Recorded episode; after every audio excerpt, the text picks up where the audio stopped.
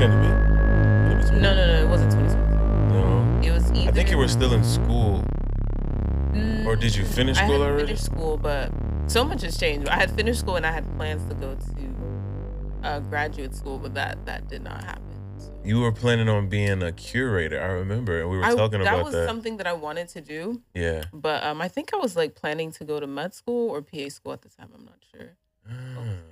At that time. But yeah, that was... Curating was something that I really wanted to do at that time. It still is, I remember. Well, you can, though. I think it's easy now. You think so? Like, we're... Like, okay. Oh, have we started? Yes. Oh, okay. Cool. I think that nowadays, especially because we're from, like, kind of like a niche culture in the world. Yeah. It's easy for us to bubble up. Especially in the UK. Not as easy in America because America's big. In the UK, yeah. It's so easy. I know people who move there and it's just boom. They straight to the top. Like, I'm like, how do you? And it's because of our culture is so small compared to the world. Yeah. You know, I think you can do it, especially because you're already creative. Yeah. So all you have to do is find your way to do what you do around the people who already do what you want to do. That's what most of my friends who've become what they become do. They do something they're already good at around people that already do what they want. And then they usually just become that. Yeah. I guess I have to find those people then. But yeah. You don't think you're already around those type of people? I mean, like people that are like really into music and stuff like that. Yeah. Oh, no, you're not? I don't think so.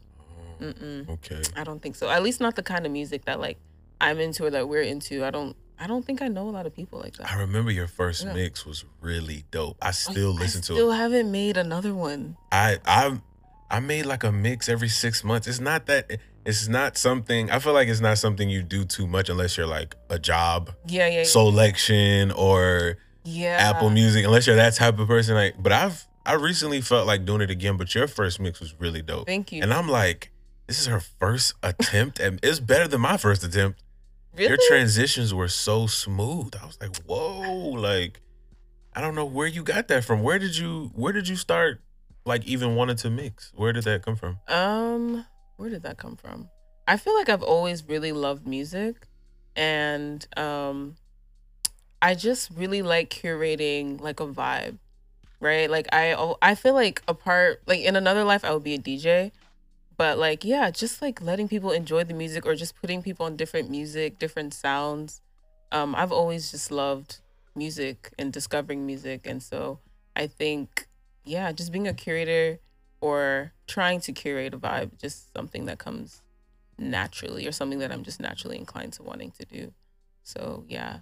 So what was your first, like, spark of creativeness? Where did it come from? Because you're really dope. Thank you. I even have friends who I talk about you with, and they're like, oh, they didn't know who you were, but they've seen your work. And I was like, oh really? Okay, that's fire. One of my friends, I was like, oh, that's really cool. That is really dope. I don't know. You know, I feel like just like different things growing up, like my parents listening to my parents' old CDs that they would have around the house. What is it, like Sunny Adé? Sunny Adé. Oh, Celé. Like all of them. Talk About Labi. Like just different sounds. And then my dad was a huge Earth, Wind, and Fire fan. Ooh. He loved Shalamar. Oh wow. That's dope. Yeah, just like, I guess just growing up. But like when I was younger, those sounds did not interest me. That's the funny thing. Yeah. Like, but I would hear them all the time. And it wasn't until I got much older that I'm like, wait, this low key gonna slap. I totally relate with that. Yeah. Wow. When you just said it, I resonated with it. Yeah. Because that's how I was too. Me and my brothers used to make fun of my like parents when they would listen to this at one full story. Oh God. But then, after a couple months, a couple years, we'd be like, well, and we be singing it on road trips, and we start singing the songs. Like, yo, this thing's kind of dope. Crazy. It's insane. Yeah. Like, my mom used to blast Talk About Labi when she would pick us up from elementary school, and I just didn't understand the music. Then, fast forward a couple years later, that's what I'm listening to walking down the hall in high school. Like, yo. Yeah, it's crazy. It's crazy, but... I definitely think our parents have much more influence on us than we like to realize when we're young. This is very true. when we're young, it's kind of like, oh, you're old. Yeah. Like, you're boring. Like, stop trying to tell me what to do. You don't know nothing. Then as you get older and you start to learn, you're like, man, like, you had a point. I'm just like, yeah, even though you have a point, and then I'm just like you. And I didn't know that I liked the things that you liked. Like, I have a different perspective on it, but I resonate with the things you resonate with. Yeah. It's dope because when my grandpa died, he wrote like a, I guess a will, but it was a poem. And I was like, really? I like poetry. I've been doing poetry since I was like a little kid. I would write my mom poems and stuff. Wow, that's like, so my grandpa was doing this and I didn't even know. My mom writes music, but she never really talks. My mom is so creative, but she never really talks about it. She's one of those creative people who just does it. Mm. So I didn't really think about it. But then when my grandpa died, I'm like, oh, so we are all artists. It's in the blood. It's not just a thing I just like, you know? That, yeah. That's so dope. But welcome to Sùúrù Said. Thank you. We got Tola. Oh, you are? I am honored. Oh, I appreciate that. I'm honored to have your presence. And you are definitely an inspiration to me, like I said. Stop. No, for real. And I appreciate you for coming. This is episode 4 of Sùúrù Said. Tola Olawale. So who is Tola Olawale? So who is Tola? Okay. Tola. I'm a photographer. I feel like just all around creative in general, but I think photographer would probably be my number one title. Born and raised in Houston, Texas, still based in Houston, Texas, Southwest to be exact. Hey, West. Yeah, that's. What else? What else can I say about my? I love music. I feel like music is my first love. Yeah. I love music, but I feel like I wasn't musically gifted. So I think that's where like my love for like curating, like since I can't create music, let me just put beautiful sounds together and just let people vibe. That's so interesting. Yeah. That's an interesting perspective, but I think you are musically gifted. Really? You're just not gifted in one of the processes of creating music, because there's a thing called an A&R. And most DJs are A&Rs. I would love to be an A&R. And they, like you said, they know the vibes. They know what people like. Yeah. They know how to bring this and bring that together. And I think that's what you can do. And honestly, making music is not that hard. I've done it. Are you sure? Trust me. It's once it's just like walking when teaching a baby to walk. They have to stand up first. You know, when I started writing music, I had to do poetry first. And for some reason, I was already into it. But once you learn poetry, writing a song is easy. And then once you learn how to write a song, now you have to learn what people like. And then ultimately you just learn that people like what's relatable to them. Yeah. So you just do you. And then like, it's such a circle. But I think you are gifted. Because let me tell you, that first mix that you made, oh, Lord, let me silence this. That first mix that you made, no cap, was dope. I was surprised. I'm not gonna lie. He was like, oh, this is my first one. So I was like, oh, okay, she might just be getting into it. She said, but then I heard that your first selection. I was like, okay, great first selection. Great like feel on the beat of where music is and where it's going, because I feel like Amapiano at that time was just really kind of emerging in Nigeria, which of course makes to the whole Africa pay attention to it. Yeah, Amapiano. Yeah. Are you still in love with Amapiano? I'm still in love with Amapiano. What a beautiful creation, honestly. God bless South Africa. What sparked your interest in Amapiano? So I've actually been a huge fan of like South African house music in general from probably, I would say probably like high school, junior, senior year. I got into like African house music. So yeah, just like the beat, there's something very, I don't know. It's almost like trance-like at a certain point. Can't explain it, but Amapiano is, yeah, it's wonderful. I love it. It's interesting that you say trance-like, because I feel like music is such a soulish, deep thing. It's so, like, for example, when you're learning something or when someone's trying to teach you something, like just in a classroom or something, it might take you a couple days to get it right. Right. Unless you're just super smart. I think Nigerians, but you're super smart. But just in general for the regular population, It takes you at least a week to get a concept right. But music, you might not even be listening to it. Somebody could be playing it down the hall and you be like, wonderful story of God. And you're like, what the heck? Where did I get this song from? I don't know what it is about music, but I think it goes deep inside of us. It is incredible. Yeah. Music is... I can't imagine like how colorless life would be without music. Mm. It would just be so dull. That's deep. No contrast, nothing. That's deep. Yeah. Colorless. There's some people who say, like I think Kanye West said it, when he's making music, he sees the melodies and colors. Yeah. I forgot what the word is for that. Yeah, there's a word that synesthesia? Something like that. Something like that. What? That's a gift. To be able to actually see what's happening when you're creating music or listening to music. That's incredible. Jesus Christ. I don't know where that comes from. I feel like I've done it before, but I feel like I tried to do it. I don't know if it's a gift, but I tried to visualize what colors would be, because you know when I'm making the cover, when I'm trying to promote it, like what's the theme of this or that or whatever. But let's get into a wise quote. Okay. Because I usually like to start off with wisdom, but I think it's more organic to just start off talking. Okay. So our quote today is going to be, life must be understood backwards, but lived forwards. Life must be understood, but lived forwards. Wisdom.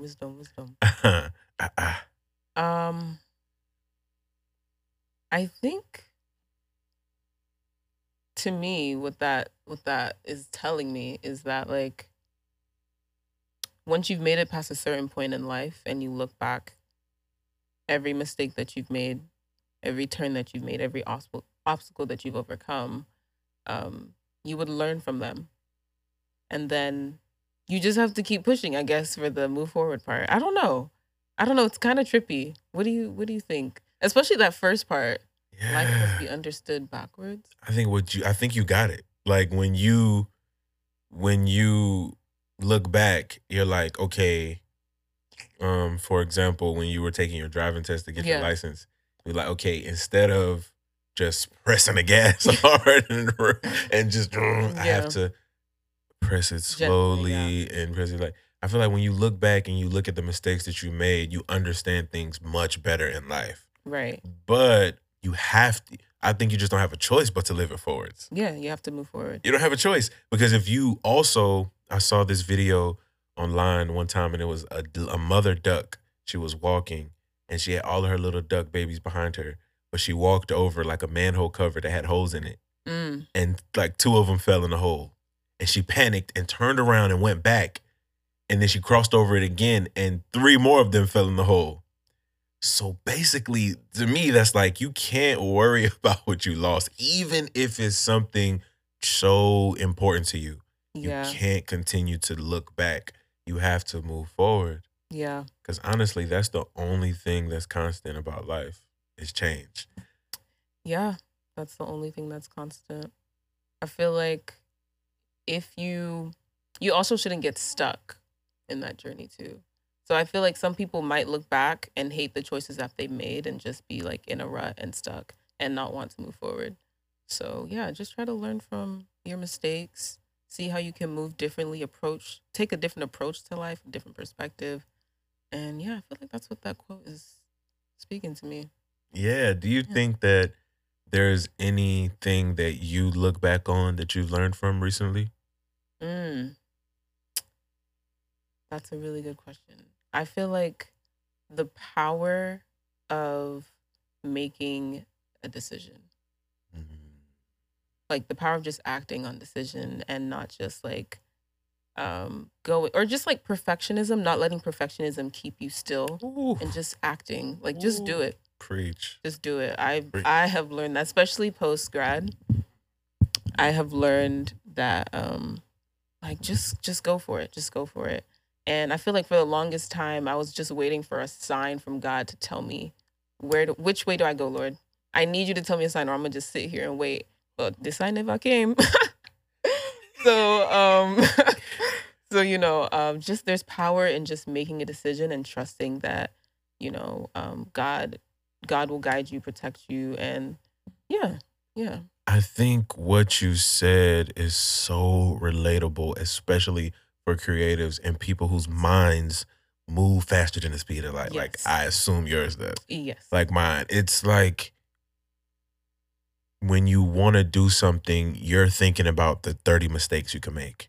Exactly. Before you even move forward, you're thinking about the mistakes you make instead of just going forward and making the mistakes and learning and looking back. Yeah. Like that quote we just said. Right. Because honestly, completion is perfection. There's no such thing as actual completion in the way that man has given it the definition. But when you finish it, it's perfect. Mm.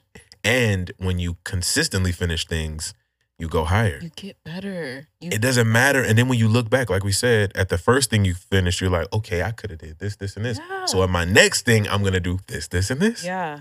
And like saying it out loud makes it seem so simple, but I don't know why it's so hard to just, to live like that. I don't know why it's so hard. I don't know.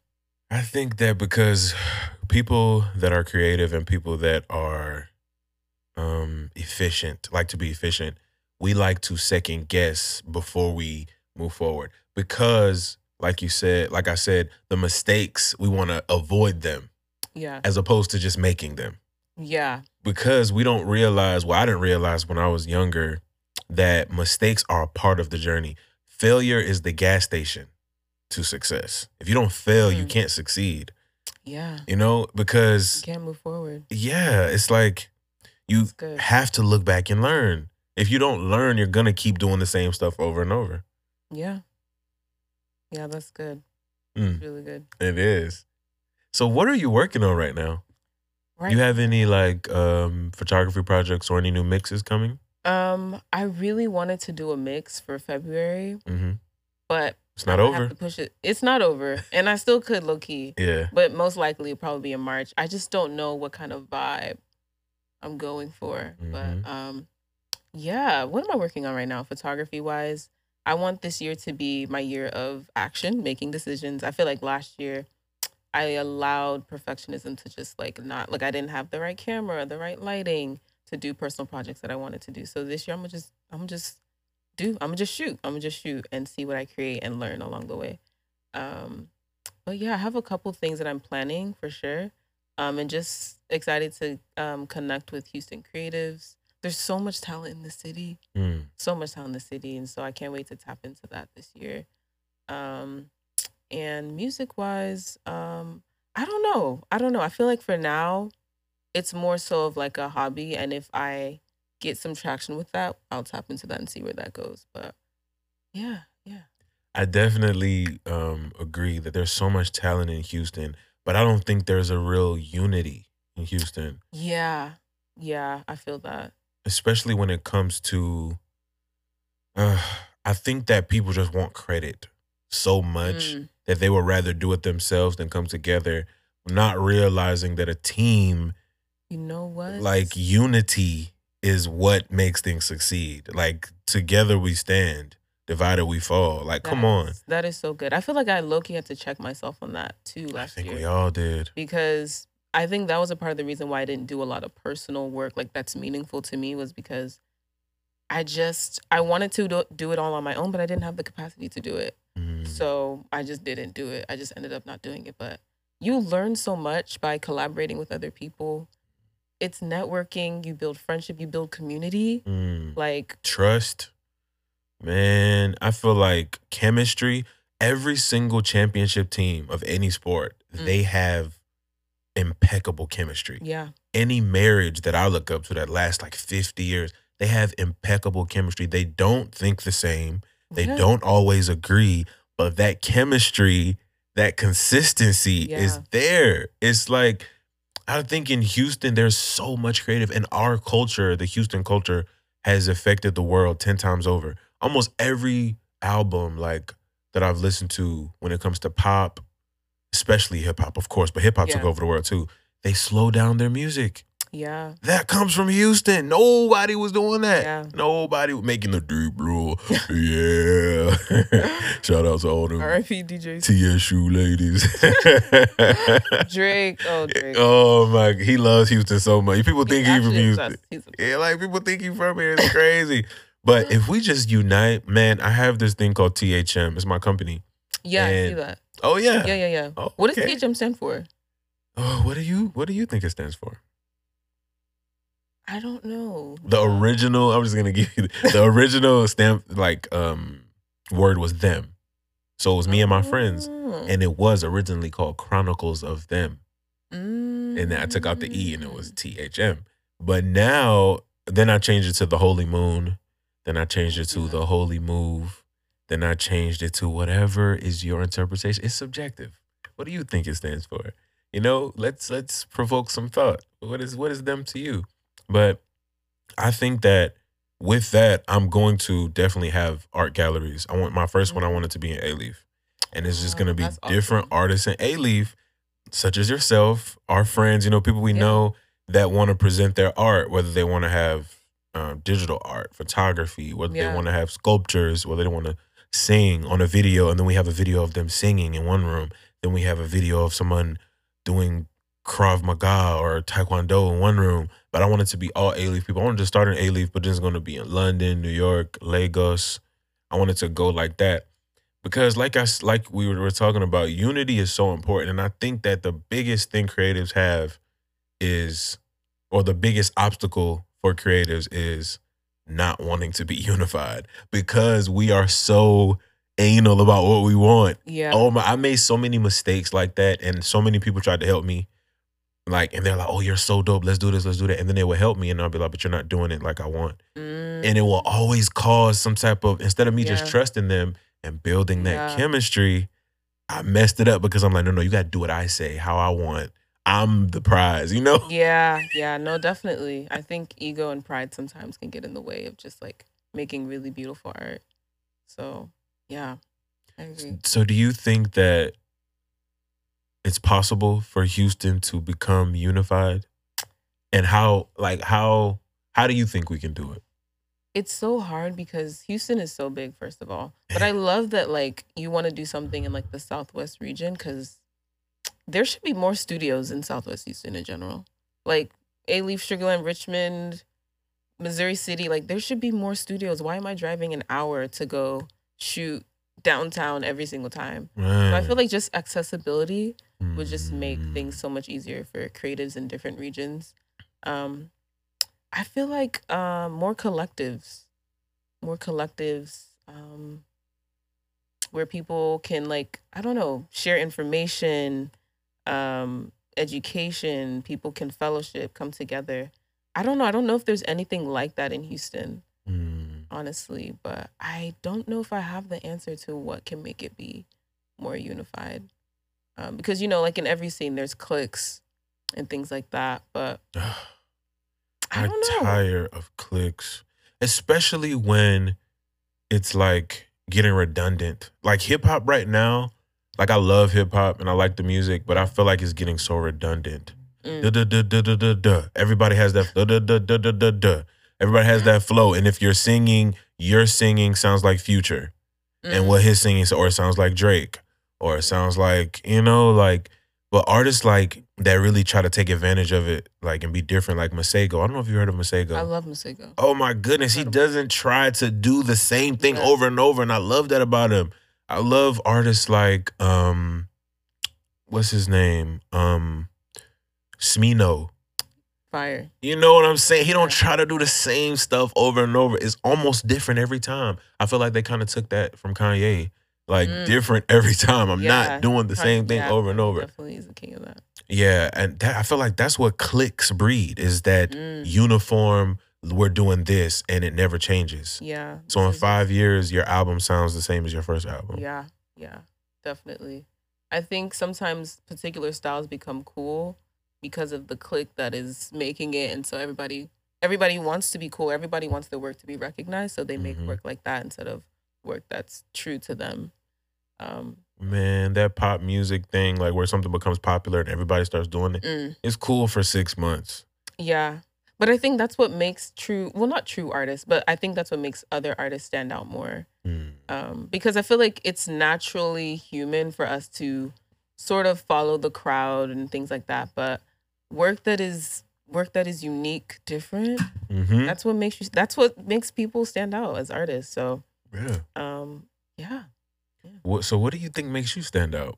As an artist? Yeah. What do I think makes me stand out? Honestly, I feel like I can't answer that question yet. I feel like I haven't made enough personal work to, like, work that I designed myself, work that I got the model, styled myself, things like that. I haven't done that enough to say. But I think for me, the way that I portray Blackness, for me, I feel like that's really something that is important in my work. And I want people to be able to see that, notice that in my work. So hey, yeah. Naija no dey carry last, as they say. I feel like I can say what I think makes you stand out. Okay. You know, from us outside, I think your perspective is different. I don't think I've ever seen work from a perspective like you bring it. And not saying I've never seen work similar, mm-hmm. but your perspective is unique.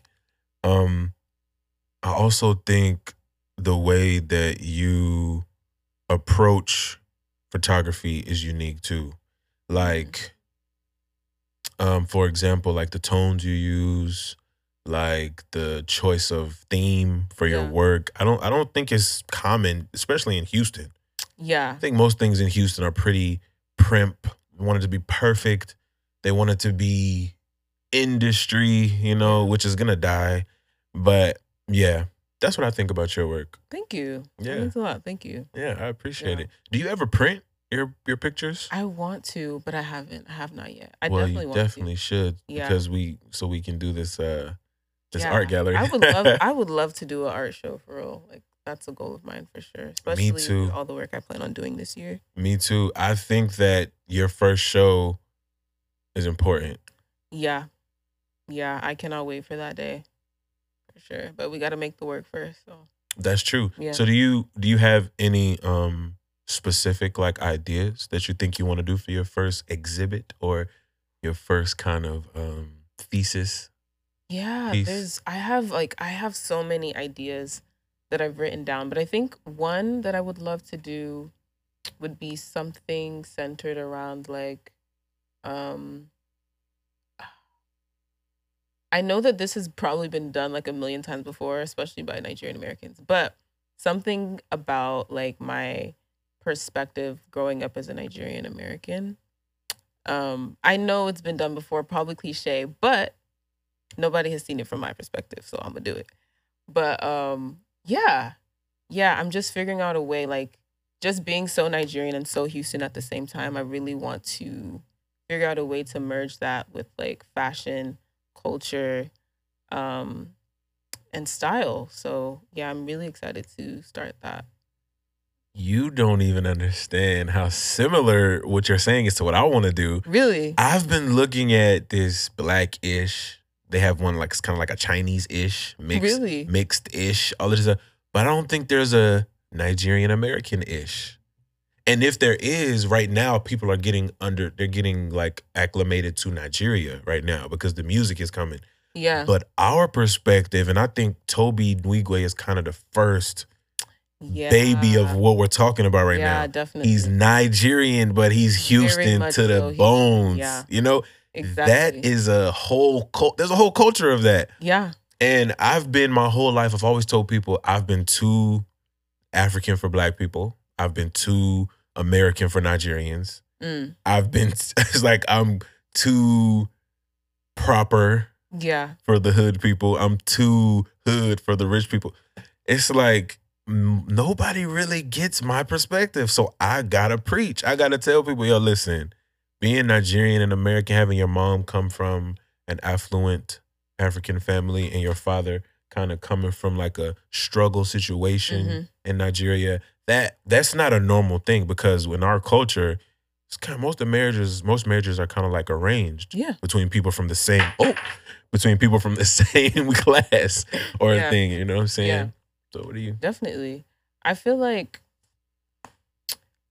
for me, the perspective that I would try to get it at, it would also be an exploration of my Yorubanness, living in the US and like being raised by parents who spoke Yoruba to each other every single day, but turn around and speak English to their kids. So we have no idea. And so just like the process of me learning more, like learning my culture back in a way, it feels like. And so I would definitely be exploring that a lot as well. That is so yeah, crazy. Just different elements of Yorubanness, Nigerianness from an American perspective, and in a way that's not like super cliche or surface level, because I feel like a lot of Nigerian Americans tend to tackle that subject or like limit it down to like jollof rice or what else do we talk which is about? Not even from Nigeria, as in like jollof rice, or their parents wanted them to be a doctor, like there's just so much more to the culture than things like that. So just yeah, just making it more deep, yes, surface, not surface level, and yeah, just having a lot more intimacy in my project. So we'll see how that goes. I appreciate that so much because I relate so much. And I feel like our parents don't really... There's just something about Nigerians when it comes to art. And I don't understand it, honestly, because Africa is where art comes from. So well, you know what? I kind of just had an epiphany. Maybe it's because art is just normal. Like our clothes are art. Our language is art. It's really music. Yoruba is like a melodic language. Like my name is Ayodeji. You know, that's how they say it. So it's a song. My name is a song. You know what I'm saying? So it's like maybe art is just so to our people that it's like that. What you want to do? Is this your life? That's what they be saying. Really, you want to do art? Yeah. You want to do art? It's like yeah. I don't know. I think it's also a lot of our parents come from a struggle background, a much more difficult background. I think we have the privilege of like being able to not struggle and just like explore different things that we want to, whereas they just had to like work to survive. So I think from their perspective, they just want us to be okay at the end of the day. But yeah, I don't know. There's so many ways that you could look at it, but I think I don't know. There's just so many different ways that you could look at it, but parents typically, they will be okay, and they'll conform to like they'll accept the art that you want to do eventually. Honestly, yeah, I think when the money starts rolling in and the affluence, when people start being like, that's is your daughter Tola? They were like, oh yeah, of course, that's me, that's all me. You know, that's how they. I definitely think that you're right. Even being affluent and wealthy in Africa is a struggle. Even being like able to eat every day is a struggle, even if you have the money, because of dealing with highway robbers, dealing with the cops, the government is always trying to take something from you. I definitely understand that. I feel like most of our parents, when they come to this country, their perspective is you're going to be successful here. That's why they don't care to teach us. Well, most of them don't care to teach us the languages. My mom is exactly the same. Yeah. I ask her all the time, why didn't you teach me Yoruba so I could know it and be able to go back and forth without having this accent? And I could just, instead of having to learn how to switch to the pidgin and learn how to switch to the Yoruba, like I would just be able to know it. And I feel like her answer ultimately is, I want you to be successful here. You don't need to know that much about Nigeria. And I think for women especially, because I have a really good relationship with my mom. Me and my dad are cool. I think African dads are just different in general. But that's a whole nother podcast. But I think women in general in Africa see it differently. Their perspective is different because just being a woman in the world in general is more dangerous, right? But then being a woman in Africa is even more like you're a prized possession. You're so valuable, kind of like a bank. Like you have to think about your life like a bank, you know? Yeah. So I feel like her perspective of Nigeria is not really the best. She loves it, of course. But you know, there's a saying that people say, people that are born outside of Nigeria that are Nigerian are more in love with Nigeria than people in. That's also something I want to explore in my work too, because it's very true. It's very true. Yeah. I feel like a lot of parents just didn't think, and I feel like it's a very specific thing to Nigerians, like kids not being super in tune with their culture or language like that. Like Indian kids, they speak their language. Chinese kids, they speak their language. Korean, Ghanaian, most of the Ghanaians I know speak Twi fluently. I feel like it's a very unique thing to Nigerians. It's interesting. I don't know why, but when I asked my dad, he apologizes all the time because he realizes that like your kids will grow up with an identity crisis at some point because they're stuck between two worlds and they don't know, should they be Nigerian? Should they claim this? Should they claim that? Like it really does cause an identity crisis at some point, and the kid either leans to one side heavily or the other. And so, yeah. That is, I got a snap for that. that was a good one. We're going to clip that. We're going to clip that. Wow. Yeah, I think an unrealized identity crisis. It's interesting that you say that because I've been having this discussion with my friends because I have a lot of American friends. I have a lot of Nigerian friends. And like I said, I'm never too black for the black people. I'm never too African for the, and maybe that made an identity crisis in me to where I'm like, okay, I'm creating something else. I'm Nigerian American. And then when people say, like when some black people say I'm African American, I'm like, no, you're not. You're literally African. In America, but I'm African American. You know what I'm saying? Because they didn't choose to come here. I feel like if you don't choose to come here, you shouldn't claim that place as your identity. That's what I feel. That's what I tell them sometimes. But then again, that might be my crisis in me talking. Yeah. That might be me just trying to define them for themselves instead of define myself. Yeah. Because who am I? Yeah. It's a real thing. I'm telling you, it's a really real thing. I feel like you see it these days on like Gen Z, younger kids, like being Nigerian has social currency these days.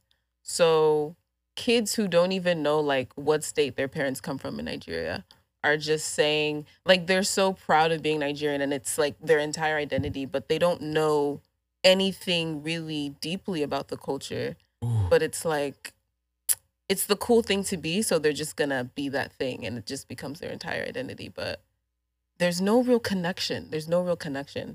So I don't know, people, I feel like I see a lot of kids just hold on to that thing, but I don't know, like there's more to you than this one thing, you know, there's more to you. But yeah, I don't know. It's really interesting. It's a very interesting thing. And I'm interested to see like how our kids are going to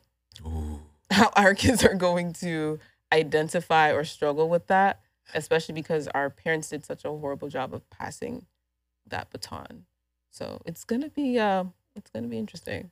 That's dope that you say that about Ghanaians, Indians, because you're so right. Yeah. I've met so many Indians. Like, I do logistics when it comes to business.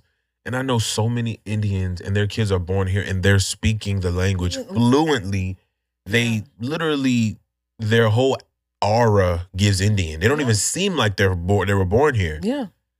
I don't know why Nigerians, honestly, it might be the British. Oh, definitely. The British influence on us. I blame the Brits 100%.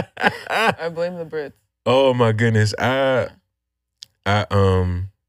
Colonization really did a number on a lot of African. Yes, countries. And there's something more powerful about Nigeria. Some people might say I'm being biased, whatever. But there's something powerful about Nigeria and how it influences other cultures. Because I got in an Uber one time, and the guy was like, "Oh, you're Nigerian?" I was like, yeah, I think he was Colombian or Puerto Rican or something. He was like, oh, yeah, in my country, we use Nigerian voodoo or something. I was like, get me out of here. Boy, drop me off. What are you talking to me about, bro? But when I started thinking about what he was saying, I think there's Yoruba people in Brazil. Colombia. There's Yoruba people in South America. So I'm like, yo, why don't I hear about Tanzanian people? And because there were slaves taken from almost the whole West Coast, Ghanaians, Sierra Leoneans, all these. Why don't I hear about those people? I think there's something different about Yoruba people specifically, and then about Nigeria too. there's something special, because why didn't they lose their culture over hundreds of years? They still speak in Yoruba, and I can't even speak it. And my parents are from, you know what I'm saying? It's like, what's... Yeah, I don't know. I don't know. I think, I don't know. I feel like there should be like books. I'm sure there are books written on this, but yeah, the transatlantic slave trade, colonization, the way that culture travels, diffuses, migrates. Like, there's just so much that we don't know. And, you know, I want to explore those things in my work too. I want to do work around, like, you know, Celé churches. Yeah. And like how kids, oh my gosh, this is perfect. Like, a part of like something I really admire about kids who grew up in Celé churches, they speak Yoruba fluently. They are so in tune with their culture. They can play almost any instrument in that church. And just like the way that they are connected to their culture. Because Celé is like Christian, but it's heavily influenced by like traditional religion and like the way we practiced before then. So I think that's so interesting. Yeah. I think that's so interesting. Wow. And so I never thought about that. Yeah, it's incredible. I love it. So yeah. That's so interesting that you bring that up, because now we're getting into a whole nother arena. Religion in Nigeria. It's so interesting, religion in Nigeria. Let's just specifically talk about Christianity. So there's Catholics. There's Celé. Yes. There's Protestants. Most are Protestants, either charismatic or you know what I'm saying. Most are charismatic. That's why you see all these crazy videos where a dude telling people to eat grass and all this. Oh, it's just crazy. But when you talk about Celé churches, I feel like a lot of people that are Protestant, like me and my family, we don't like that Celé stuff because that traditional aspect. Yeah. And they say that it's really like voodoo and a lot of like supernatural, like illegal things, I'll say, going on there.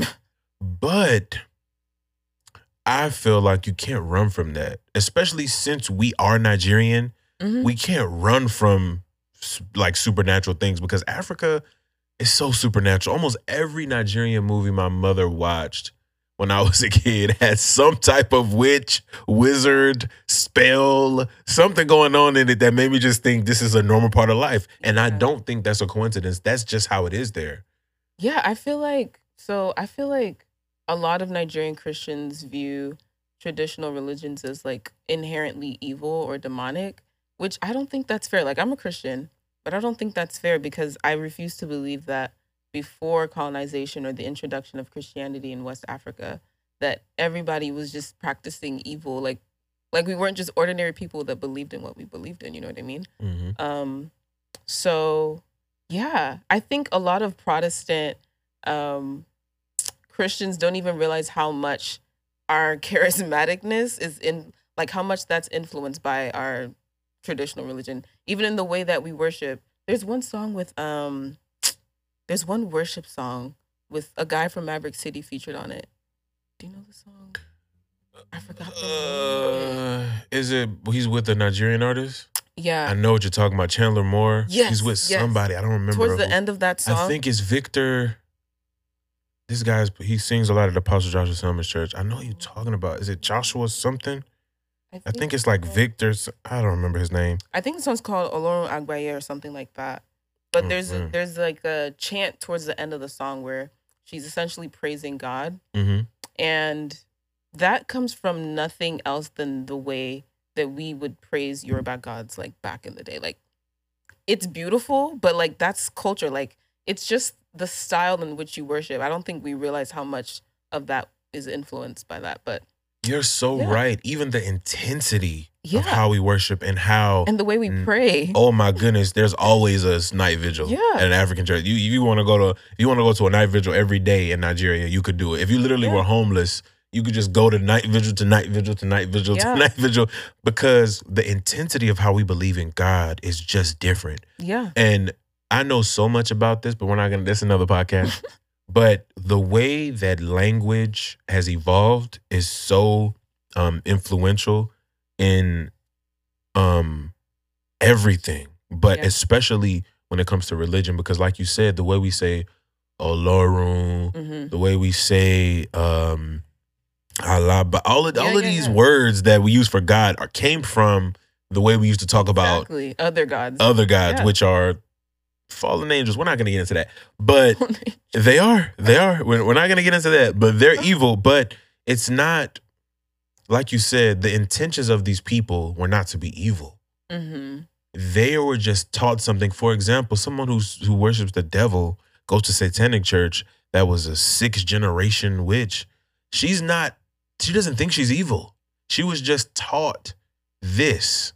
So she inherently just does this. But if you worship the devil, you are evil. Like, you know, you're being. No. The devil is inherently. They don't see it that way. They see God as the false God. Trust me, if you kind of like vision into this is if you watch the show on Netflix called Sabrina, the Teenage Witch. Oh, no, I haven't watched that yet. If you watch it, they really have a satanic church, and you see how they call God the false God and they call the devil, but they know God, the devil came from. Are they doing bad things though? Like, to them, no. To them, it's regular life. For example, if you were raised every day and your mom slapped you, your dad slapped you, you slapped your mom, you slapped your dad. And then you went to school and you were like, you loved somebody, you fell in love with somebody, and then you slapped him and he broke up with you. You wouldn't understand what's going on. Right. You would think this is normal. Yes. So I'm not saying what they're doing is right. I'm saying that this is what they were taught. And when you're taught something, especially generationally, it's going to take God to get you out of that. Like, Abraham came from, the father of Christianity as we know it, came from idol worshipers, wizards, witches. He came from that, but God told him to leave from that. But if he didn't have that supernatural inclination, he wouldn't have known what the heck was going on, and he wouldn't have left. But the fact that he left means that, first of all, he had some supernatural inclinations already. Second of all, he knew that what they were doing was wrong, but they all were still doing it. And when you really get into it, his father was supposed to leave, but his father didn't listen to God. His father wanted to keep worshiping this other stuff. I'm not going to get too deep into that. But yeah, like I'm saying, when they're taught all of this stuff, I don't blame them. But back to the point, Nigerians really like crazy. I feel like we're the most on fire Christians on earth because of the way of where we came from. And they were on fire for these you know what I'm saying? Ogun. Oh my goodness. Oshun is having a real, have you heard about this? What? She's having a real emergence, like Summer Walker. We're talking about Oshun. Oh, yeah. Erykah Badu, Beyonce. Yeah. Beyonce. Yeah. That is, I don't know. But yeah, the way we used to worship them is with the same intensity I feel like we worship God now. Yeah. Yeah. That definitely. Prayer, that, there was something else you said that I wanted to talk about too. Oh, the way you say that people don't really have a connection to Nigeria, but they just, I feel like the identity crisis thing plays a huge role in that. It plays a huge role in it, and I feel like it stems from colonization because we don't want to, now that we are more educated about colonization and imperialism, we don't want to be like these colonizers. So there is the genesis of the identity crisis. Because we live like them. We talk like them. We don't even know we didn't know. I feel like we have a better understanding of our language now. But we didn't know our language. Yeah. But then we're being told these people colonized you, raped you, pillaged, took everything. That identity crisis stuff, that's a deep, I feel like that's going to breed some beautiful art. And you're making me want to delve into it too. Yeah. I think I already have, kind of unconsciously. But now that we're talking about it, it's like, man, that is like a big part of my life that I didn't even really think about. Yeah. I think it's also why, like, Nigerian Americans are deemed to be, like, by the diaspora, I guess, or Nigerians in general. Just, like, I guess the way that we outwardly express our cultural pride, it's often deemed as, like, superficial. Or, like, you know, Yvonne Orji? Yeah. You know how she sometimes, whenever she does her stuff, she sort of gets clowned in a way. I think, I don't know. Sometimes it just feels empty, like our expressions. But people don't necessarily understand that our Nigerianness is more so of a cultural experience and not so much a lived experience. Mm. And so, yeah, I feel like through my work, I want to encourage people to learn more. Try to engage more in your culture. Learn a little bit more about your culture. Mm. And so, yeah, I feel like it's just me kind of going back in time, exploring my roots, where I come from, and just like Yorubanness in general. As a Nigerian-American, as a Christian,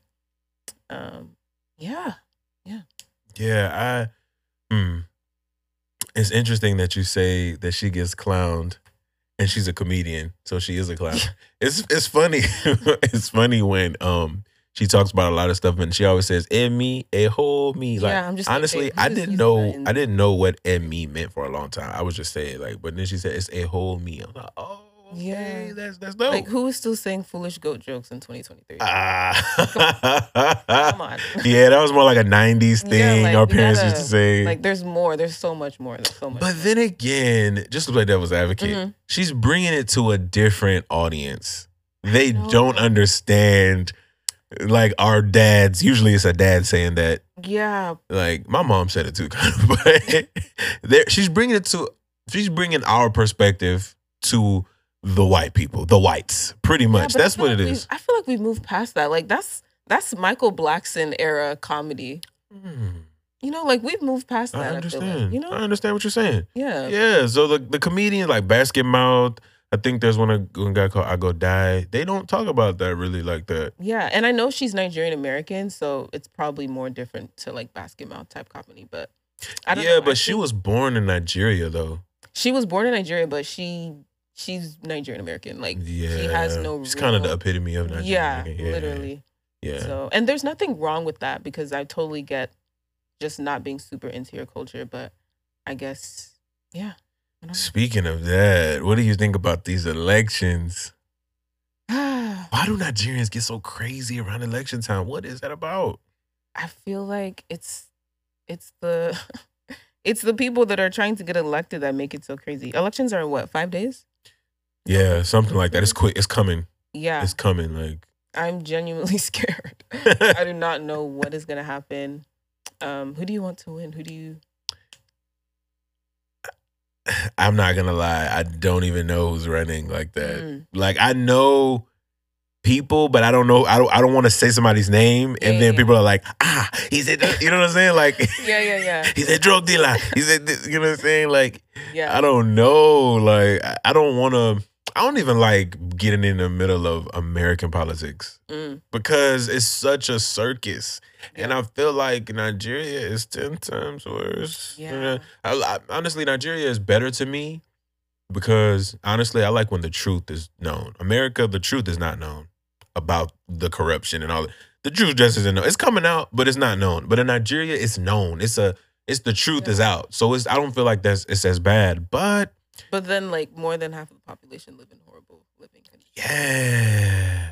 But it's kind of like these politicians kind of made themselves a class as opposed to the governing body of a country. They're kind of like, oh, the government class. Like. Yeah, so, yeah, I just think it's mind-boggling that you would get into government, right, become a government official.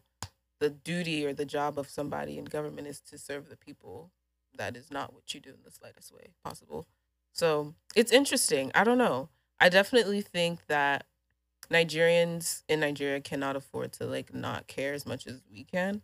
But I hope that Tinubu doesn't win. But I feel like he might. That's the old man that's running. I just feel like rest. Just rest. You know? What is it about old men wanting to be in the government? Even Donald Trump, I think he was the oldest president of all time. Then Joe Biden became the old. The next president after him became the oldest president of all time. So is the next dude gonna be in the casket running the country? Come on, like, what is going on? Why do these old men not trust? You know what it is? I don't think they trust their legacy.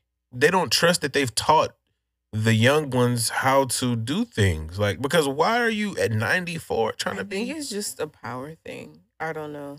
But are you still even? He was a very accomplished politician, if that's what you would call him. But I don't know. Yo, no, literally. Don't let my nephew say that. But oh, he wants him to win. Yeah. What? We fight all the time about this, but definitely. Oh. I'm OB gang, but I don't know. So I don't know what Nigeria gonna do when them aliens come over there like they in Canada right now. You know, have you heard about them shooting down this stuff? I saw the balloon thing, like the balloon. But then they also talked about some foreign objects that they shot down that they can't find. Like the other... In Canada? Yeah, in Canada. I think it was like 5 objects in Canada that they couldn't find. Like, I don't know, what is Nigerians going to do when aliens get to Nigeria? Like, how is that even going to work? If aliens even are real. Why would aliens even go to Nigeria? There's nothing there. I mean, it's not that far from the Congo. And the Congo is Wakanda. So, you know, they're going to make their way to Nigeria. Did you see those electrically charged rocks in the Congo? Is that a real video, though? Like, are those... I don't know if it's a real video, but I believe it because physics is crazy. Like, when I see different physics professors doing experiments, yeah, I'm like... If they could do that, why couldn't rocks be electrically charged? Man, the Earth is a big rock. So, you know, like gold is rocks. Diamonds is rocks. Yeah. So why wouldn't there be some electric rocks somewhere? How did the Egyptians have electricity? You know, it's just a lot of stuff that I be thinking about that's like, yeah, I think it's a possibility. Do you think it's fake? I just haven't seen anything confirmed that it's real. But a lot of videos circulate the internet. I don't know. It could be real. It could be real. But I feel like, why are we just not discovering it in 2023? You know what I mean? Yeah.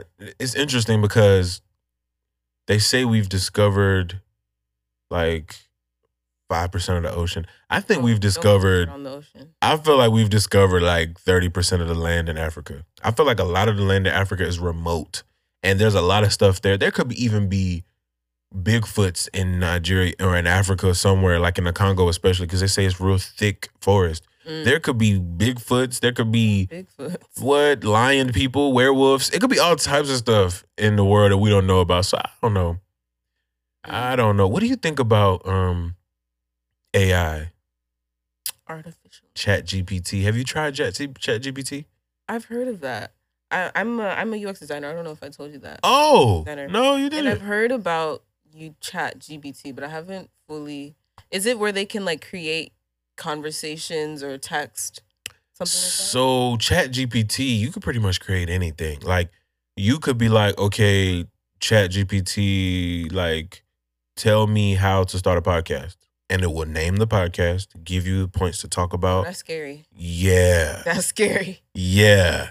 Wow. There's some artificial intelligences like ChatGPT where you could put in, give me I've seen that. A Leonardo da Vinci type art piece, and it'll make it, and it'll be nice. You can claim it as your own, or you can claim it as your own, but I think there's technologies that can detect that is AI. Wow. So you can claim it as your own for now, but in the future, someone's gonna be like, this was made with AI. Oh wow! But is that even gonna matter? I don't know. Artist? Yeah, I think, honestly, for me, I think the way AI is going, just like how, for example, the microwave made cooking a little obsolete. Not really. Yeah. But it's kind of like a microwave. More convenient. Like, people still cook, but people use the microwave. Right. I think that's what AI is kind of going to be. But what's kind of worrying for me is how it's going to affect the workforce. Yeah. That's what's worrying for me. I don't know if it'll necessarily... Okay, it will affect the workforce naturally because if you have this technology that can do something and you don't need people to do it, I'm sure that, you know, things will probably shift or change. But I think that just means we have to sort of change or evolve with the time. So if that's learning about AI and how you as a human being can be useful, because, I mean, AI comes from human beings. Facts. So... Yeah. So without us, is it obsolete? Yeah. Yeah, like I understand. Pretty much. It's to help us. So I feel like you just have to change with the times, honestly. But it is kind of scary. It is. Yes, like cryptocurrency. Crypto. Huh. I got into that in 2020, and then just never. Yeah. That might be when we met then. Because I was into it in 2020. I remember you telling me that you were into it. Yeah. How is it going? Yeah. So honestly, it's the future. It's the future. So? Yes, there's 3 or 4 countries now have made Bitcoin their one of their currencies that they use to transact. Yes, I think that in Africa, more Africans use cryptocurrency than their actual like. I know it's big in Nigeria. It's big in Nigeria. It's big in a lot of countries in Africa because their currency is kind of becoming worthless, and the dollar is following in those footsteps too. There's eventually even a scarcity in Nigeria. See, so they're gonna start using crypto. But the thing with crypto is it's kind of like it's so easy to manipulate, I think. And it's also kind of like it's not stable enough. It's not stable, and it's so like the government can make one today and then make another one tomorrow and say, y'all use this one, these people use this one. That's kind of Nigeria's too corrupt, I feel like, for that to be like a staple currency. Like even with our currency now, like people cannot get like cash because I think they introduced new notes into the ecosystem. Yeah. And so like you say you can't use the old ones. Yeah, they can't use the old ones, but there isn't enough cash, so people can't get money from their banks, and like there's just a lot going on. I don't know what is happening in that country. God, please help your people. But yeah, it's insane. But crypto, I do believe that crypto has like a really, it's going to be very, have a very big presence in the future. I don't know about now. I feel like people don't really understand it yet. It's sort of like a mystical thing. Like how can this internet coin thingy have any real value? It's funny because the reason why I actually got into it was because I knew a lot of people who were already into it a long time ago. And I just thought that they were scammers, so I'm not about to use this thing the scammers using. Yeah. And then this thing that the scammers were using now is worth $70,000 a piece when it used to be 25 cents for 4 or something like that. Now it's $70,000 each. So these scammers are now rich. It's crazy. But when you talk about big presents, I thought about the Rihanna halftime show. Oh, yeah. What did you think about that? I just feel like it was kind of... What did you think about it? So I was just happy to see her performing on stage. Yeah. And just singing in general. Yeah. So I was just like, for me, the movements were not moving. But then I realized that she probably is pregnant. I didn't know if it was like postpartum situation, but she was pregnant. But yeah, I didn't think it was bad. Obviously, she's not Beyonce, not to compare, but like, I didn't think it was bad. She was pregnant, Yeah. I mean, she was on that little thing really high. She tried. Yeah, I agree with that. Like, I was judging it hard until I saw her stomach. Yeah. I was judging it so hard. Like, I was like, babe, can we... Is this a halftime show? Like, the week, I think last year was The Weeknd, right? And so, he did a whole crazy theatrical walking through the mirrors and all the stuff he was doing. I'm like, Rihanna, what? Then I saw her stomach. I'm like, oh, so this is her popping out with the belly and all of that. Like, God bless you, Rihanna. But the dancers definitely did. They did their thing. They did their thing. They had to do their thing. They didn't have a choice because they were the main part of the show. Yeah. Man, somebody tried to tell me the dancers were semen, and Rihanna was... That was her way of popping out. That's why they had white on, because that was the baby. And I'm like, no, that's the craziest. Think they were thinking that hard. Somebody said that's what they said. I'm like, yo, that is analysis is that? That is crazy. Maybe they were just trying to be funny. Wow. Oh my gosh. So, wow. So, what's something you're interested in that's going on in the world right now, other than what we've already talked about? Something interesting that's going on in the world. Yeah. Or just something that you like to talk about, think about. What is Tola into? Recently, I've been like doing a deep dive into different genres of music. So, for instance, who? Jay Electronica? Yeah. What? I remember liking him when I was younger. But recently, I've just been like rediscovering his discography. And I'm a huge fan.